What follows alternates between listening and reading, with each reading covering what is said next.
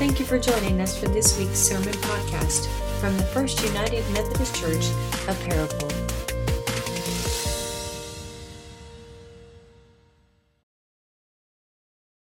All right, we continue today to look at First Timothy and well as the Gospel of Luke in chapter 17. The words of Scripture will be there on your screen, but also you may choose to follow in your own Bible or iPad or whatever device you choose, beginning with First Timothy 2, and then we'll turn to Luke 17. Hear these words of Scripture. First of all, then, I urge that supplications, prayers, intercessions, and thanksgiving be made for everyone, for kings and all who are in high positions, so that we may lead a quiet and peaceable life in all godliness and dignity.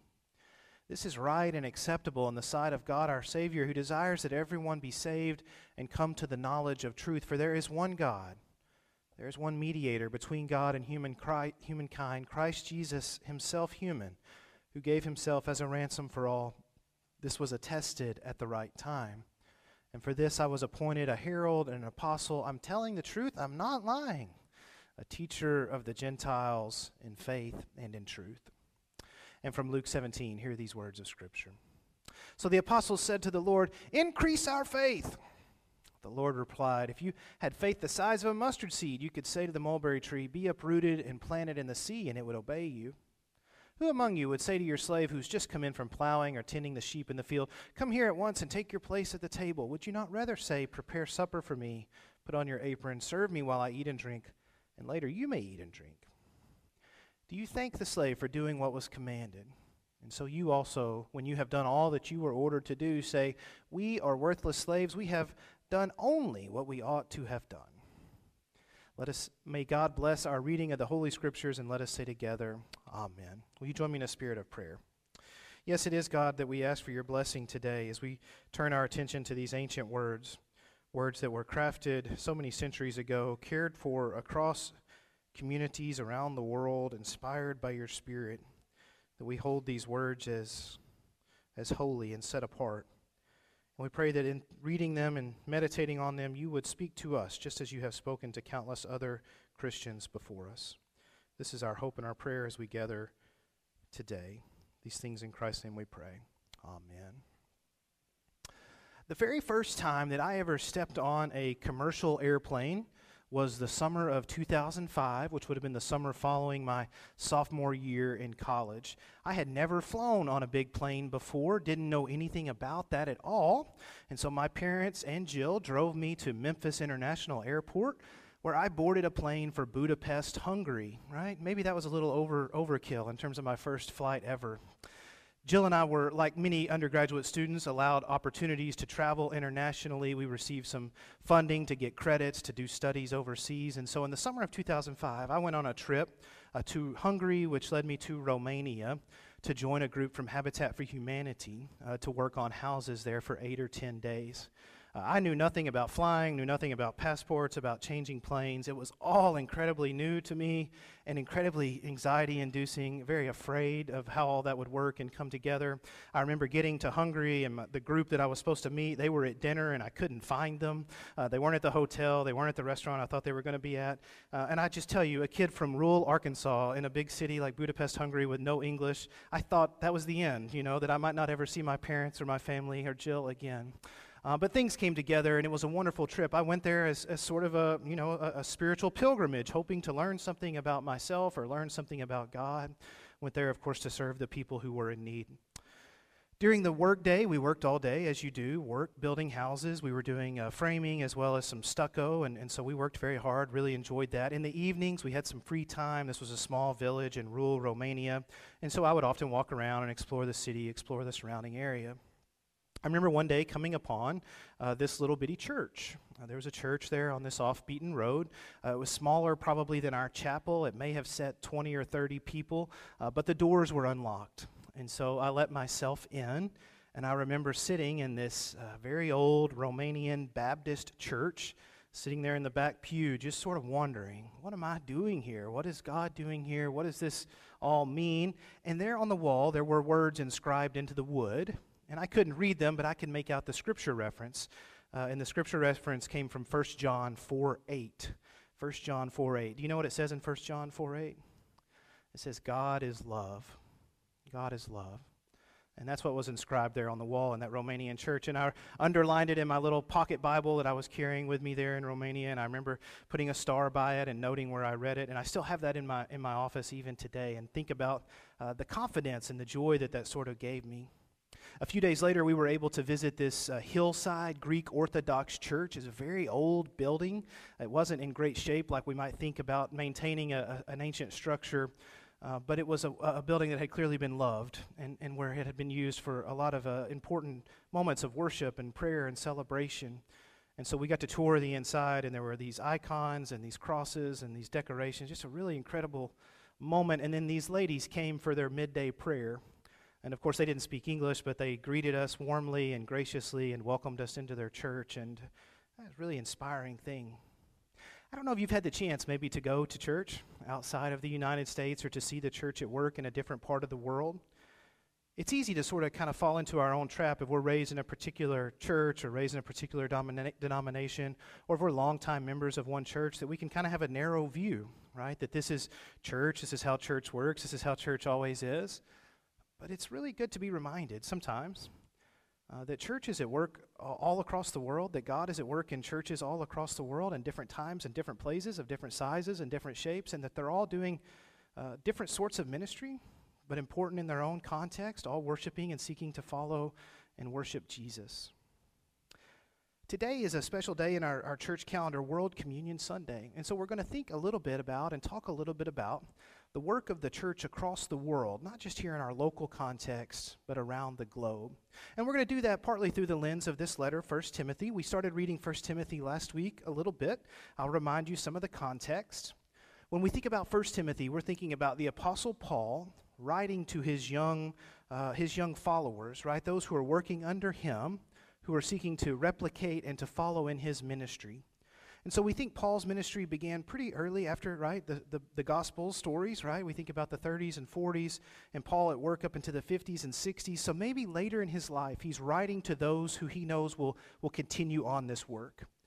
And one of the people that he's writing to is Timothy, right? So Timothy is a young pastor, a young missionary, if we want to think about it in those terms, kind of like Paul. And so Paul's giving him some instructions about what his life should look like and what it'll be like to lead the church. And so today we read from 1 Timothy in the 2nd chapter. Notice what Paul says to Timothy when he describes to him what his work will be like and what things should be important in his ministry. First of all, I urge you with supplications, prayers, and intercessions and thanksgiving, be made for everyone. Well, that seems kind of obvious, right? When Paul writes to Timothy and he writes about the spiritual life and spiritual leadership, the first thing that he tells Timothy here in chapter 2 is, you ought to pray, right? You, Timothy, ought to pray. This ought to be something that you do every day, regularly. This ought to be one of the foundational elements to your life and to your ministry. I urge you to offer supplications and prayers and intercessions and thanksgivings. I urge you to pray. Now, if there's one sort of element in that maybe is a little bit of a surprise to us, or I want to highlight for you today, is that second part, supplications, prayers, and thanksgivings for everyone. For everyone. Now, here we begin to get a kind of sense of the scope of Paul's vision, not only for his life and ministry, but now for Timothy and for his life and ministry. And so while Timothy has been charged to care for a particular church, the church in Ephesus, Paul asks him, requests of him, says to him, you ought to pray for everyone. Now, we know from reading the Bible that the beginning of the Christian movement was really a sort of inner Jewish debate, right? Jesus was Jewish. His apostles were Jewish. It was Jews early on who were worshiping and following Jesus. And then that ministry begins to grow through people like Paul, who sensed that the gospel, the news of Jesus' death and resurrection, is not only for Jews, but really is for Gentiles as well. And so here we read from Paul, we can see in Paul's thinking, you ought to pray for everyone, not just Jews, but also Gentiles. In fact, you ought to pray for people who aren't even a part of your church, who aren't a part of your church community. You ought to pray for non-believers, as we might say it today. And then listen to what Paul says next. He says, you ought to pray for everyone, including kings and those who are in high positions or those who have authority, so that we may lead a quiet and peaceable life in all godliness and dignity. I want you to notice just how carefully Paul is kind of threading this needle. Because what we know about the early Christian church is it was a minority movement. It did not have a lot of power. It did not have a lot of resources. We're talking about a small group of people, maybe a few dozen people, meeting in someone's home.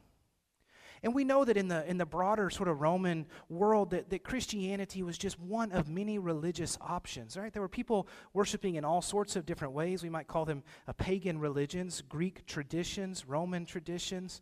All these different religions are being practiced. Christianity is one of many. And so what Paul concludes is, you ought to pray for everyone, including those in authority, even if they're not Christians. We pray for those who are in authority so that we can lead a peaceable life with dignity in a way that's fitting before God.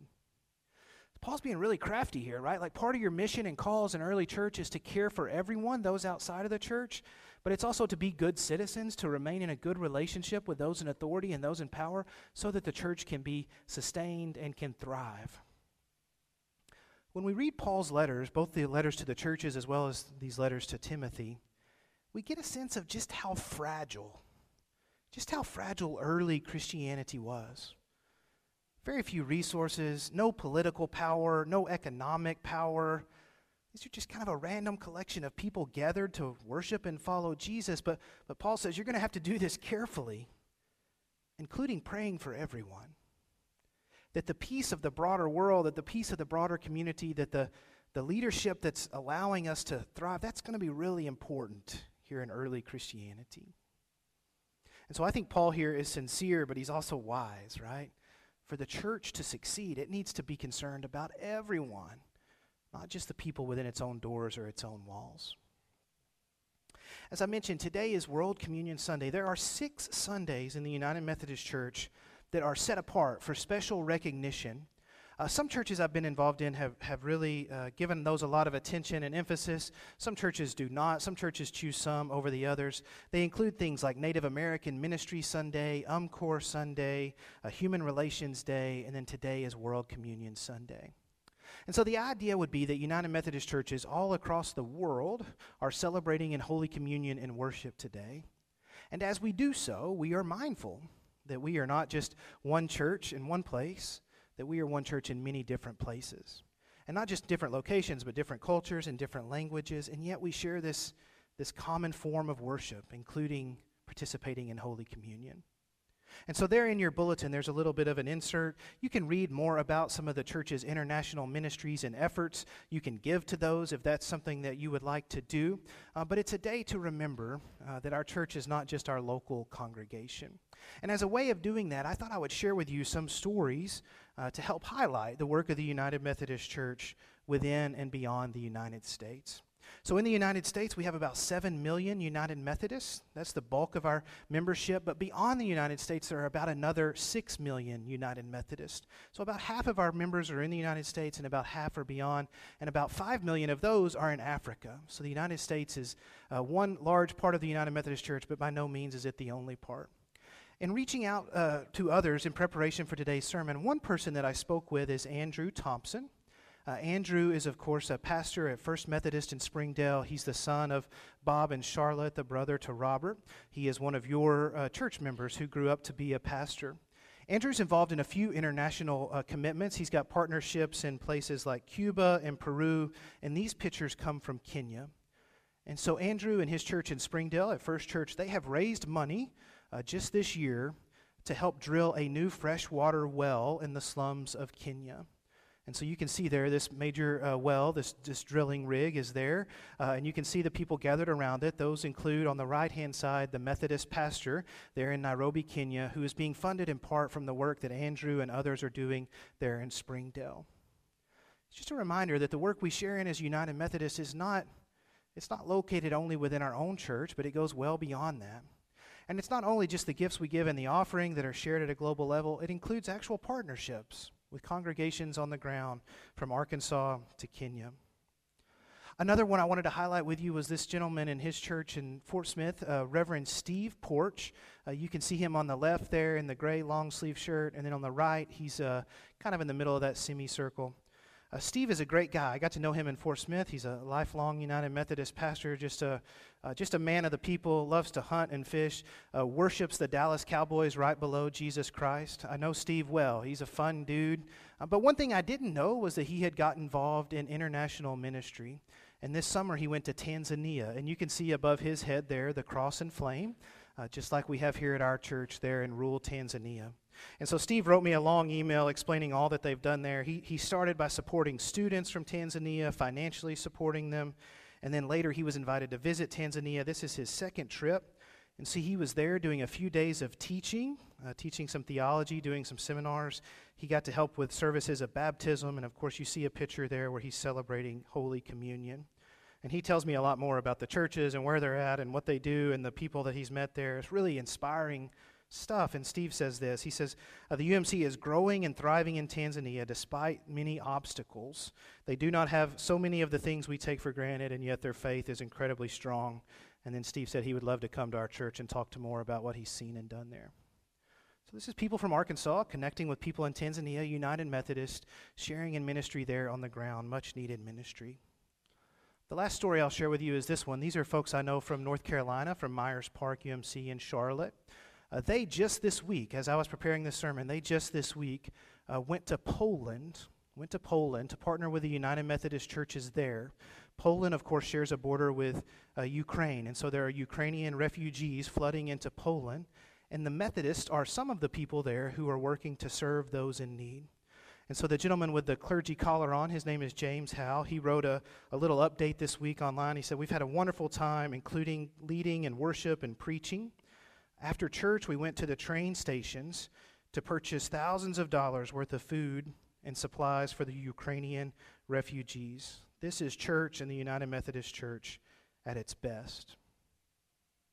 Now, I want you to think a little bit with me about how much the church has changed relative to Paul's time, his writing to a very small group of people with very few resources, with very few power, with very few elements of power, economic or political power.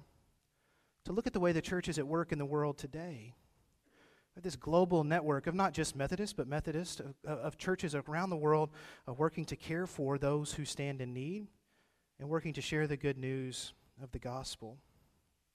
I remember when I was a kid, and you may remember this language a little bit as well, we used to talk about kind of the missions to the lost people, the lost tribes, the unchurched people. And while that's still true to some degree, globalization has changed things, right? We're more connected now than ever, and so churches in Arkansas or in North Carolina can support churches in Kenya or Tanzania or in Poland. It's really a remarkable gift that we've been given to share in ministry in this way. As Paul continues writing to Timothy here, and he's talking about the need to pray for everyone, he really finally drills down on the theological impetus behind that message. God is our Savior, who desires everyone to be saved. God desires everyone to be saved and to come to the knowledge of truth. There is one God. There is one mediator between God and humankind, and that is Christ Jesus. Now, this is kind of the whole mission behind Paul's life and work, right? That what began in Abram, who became Abraham, what began in the people of Israel, they were called to be a blessing to all the families of the world. And that work took some weird turns and bumps and bruises, right? We have the stories in the Old Testament. But the point of that, the point of the work in Israel was that God would eventually care for everyone. And so Paul concludes that time has come in Jesus Christ, that what began in Israel has now been expanded. God doesn't just desire that Jews would be saved or the people of Israel would be saved. Paul says so clearly, God desires that everyone would be saved. And God's way of accomplishing this is through the one mediator who is Christ Jesus. In other words, there aren't different ways for different groups of people to be saved. There aren't different ways for different groups of people to come to know God. The way to know God, no matter your culture or your background or your language or the color of your skin, no matter where you are in the world, the way that you know God is through Christ Jesus. And so Paul tells Timothy that, this is our greatest joy, this is our greatest calling, to spread this gospel, this hope to everyone. That there's nowhere in the world who shouldn't know, who shouldn't hear, who shouldn't understand what God has done for them in Jesus Christ. And friends, I'll remind you that we very much stand within that tradition, right? That most of us did not grow up Jewish. We were not born Jewish. We were among the Gentiles who Paul names, right? That the Gentiles would come to know and love Jesus. Not only have we been recipients of this good news, but now we've been charged as those who get to carry this good news forward. God is for everyone in Jesus Christ. He is the one mediator for the sake of the whole world. There is no one who stands beyond God's grace and love because of their cultural background or their identity. Today on World Communion Sunday, we are thinking about all of the people who join us in celebrating communion. Specifically United Methodists, but not limited to United Methodists, other Christians, other Christian traditions around the world who worship as we do today. This is a photo that was taken in Guatemala. You can see if you look really carefully at the top, that green building, that bright green, neon green, is the local Methodist church, the Iglesia de Metodista. And again, on the cover of that building, the front of that building, is the red cross and flame that we know so well in very rural Guatemala. I had a chance to go on a couple of these trips. We were medical and dental mission trips, so we were going up into the hills, the mountains, providing medical care and really much-needed dental care. Most people there did not have any access to dental care. Of course, I'm not a doctor or a nurse or a dentist, and so you may be thinking, well, what good were you, Dane? Well, it's a good question you ask, right? Well, I was there providing pastoral leadership and spiritual care, including one of the things we got to do was celebrate Holy Communion. And once we decided to celebrate communion, that included a few logistics, right? It made sense that we would use tortillas as the bread, right? That was available to us. We weren't really sure where we would get grape juice, and it turns out grape juice is not easily found in rural Guatemala. And so we settled for this very unpleasant grape-flavored drink. It wasn't really juice or wine, but we made do that day. A really powerful moment that we celebrated communion. We had a coffee cup of this grape juice. We had a stack of tortillas, and we blessed them just like we will here today. And I remember as I prayed those words of blessing and asked that God would use that bread and that juice, that someone was translating beside me in Spanish, saying those same words over again so that the local people could understand them. When we come to the table, today particularly, we remember that this is not our table, it's not First United Methodist table, it's not even a Methodist table. This is the Lord's table. And as we say when we celebrate communion, the Lord invites all. And when we say all, we mean all. The Lord welcomes all. Christ Jesus is the one mediator, and in sharing this bread and this cup, we share in this table with Christians, with United Methodists all around the globe. Today as we come, let us remember what a joy it is to come to the table, but let us also be reminded that it is not our table. It is Christ's table, and all are welcome here. In the name of the Father, Son, and the Holy Spirit. Amen. Thank you for listening. You can find out more about First United Methodist Church by going to our website at www.fumcparagold.org. May God bless you this week.